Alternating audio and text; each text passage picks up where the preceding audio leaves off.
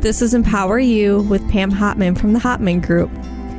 When a part of your financial strategy is out of tune, your long term goals, your retirement savings, and your legacy can all suffer. With many years of experience in the financial industry, Pam provides her clients and prospects the information they need regarding Social Security, retirement income planning, wealth management, and much more. Listen in as we address your financial concerns and provide helpful strategies to put you on the path to achieving your retirement goals. And now, here's Empower You with Pam Hopman. Hello and welcome back to Wealth Amplified. My name is Pam Hopman from the Hopman Group.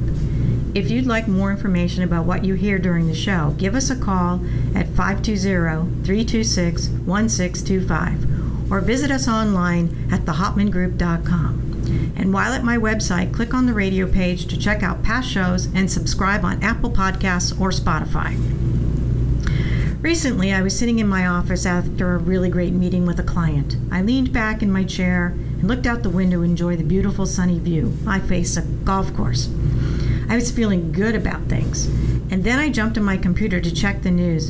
And what's the first topic I saw? Inflation. Is it short term or long term? Talk about taking the sunshine out of your day. I'm guessing many of you listening today have also come across plenty of articles and news stories lately with screaming headlines announcing the impending arrival of rising inflation. Those stories have likely left you asking yourself one important question How do I protect myself? During today's show, we're going to do a deep dive into inflation and what you can do to prepare your financial strategy.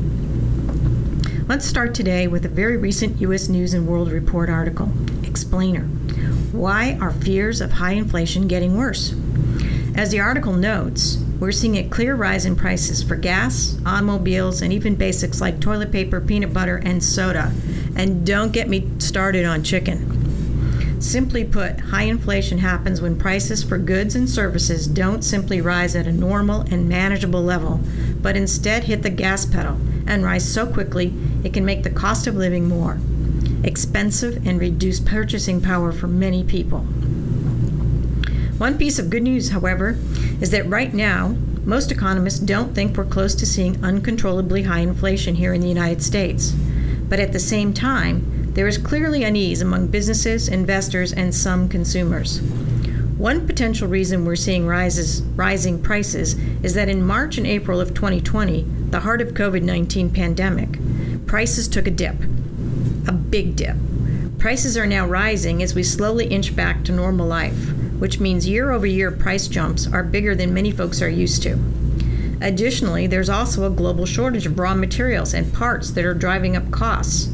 Home builders are scrambling to find the resources they need for many projects, and other manufacturers have, are having an increasing hard time finding copper and other commodities.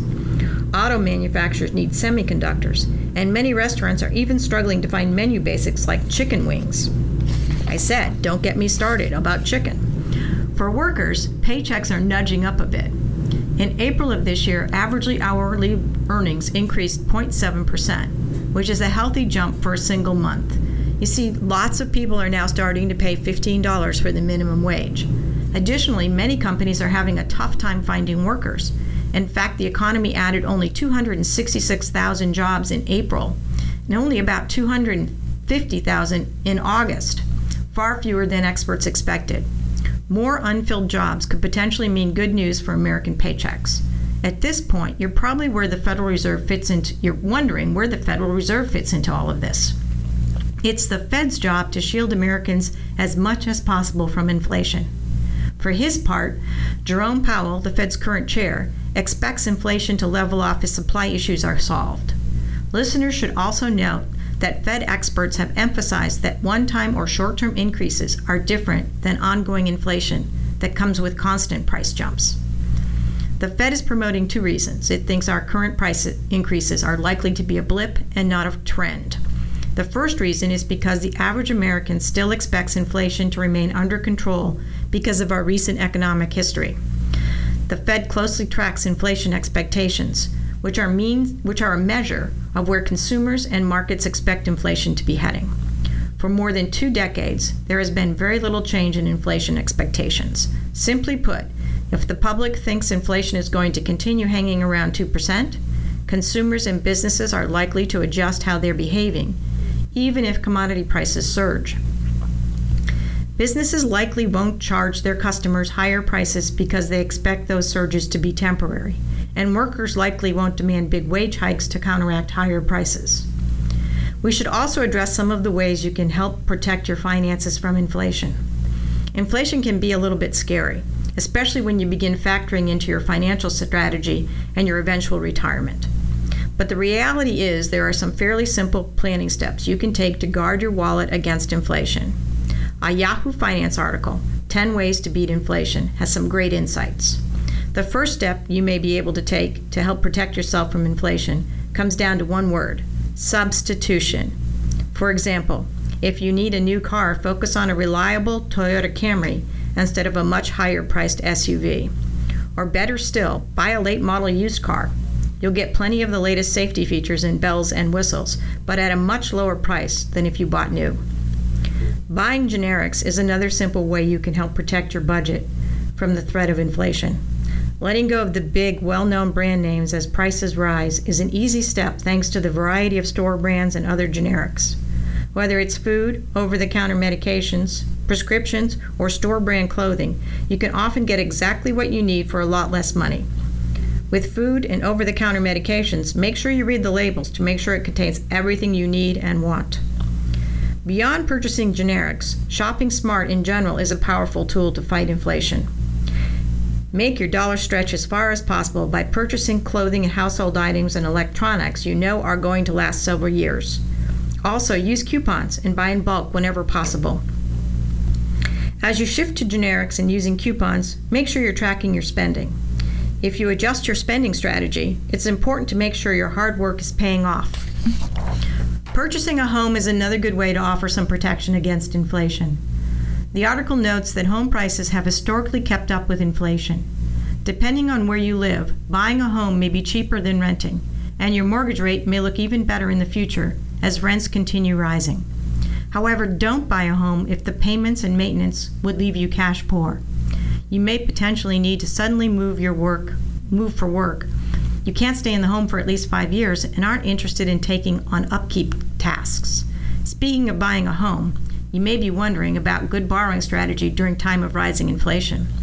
The simplest answer is that if inflation is trending up, don't wait to borrow because rising inflation can include rising interest rates. If taking out a loan is on your horizon, make sure to keep a close eye on inflation. And if it begins rising in a way that suggests a trend rather than a blip, make your move. Education is a category that can also be severely impacted by inflation. As inflation goes up, College tuition, room and board, and books are going to go up too. So don't attend a name brand school if you can't afford it. Instead, attend a local college and live at home. Go to a community college for two years and then transfer to a four year school. Or earn college credits while still in high school. If you enjoyed our show today, visit thehopmangroup.com and click on my radio page. Also, be sure to subscribe to us on Apple Podcasts or Spotify. And finally, if you want more information on what we discussed today, give us a call at 520 326 1625. Thank you for listening, and we'll talk to you again next week. Thank you for listening to Empower You. Don't pay too much for taxes or retire without a sound retirement plan. For more information, please contact Pam Hopman at the Hopman Group.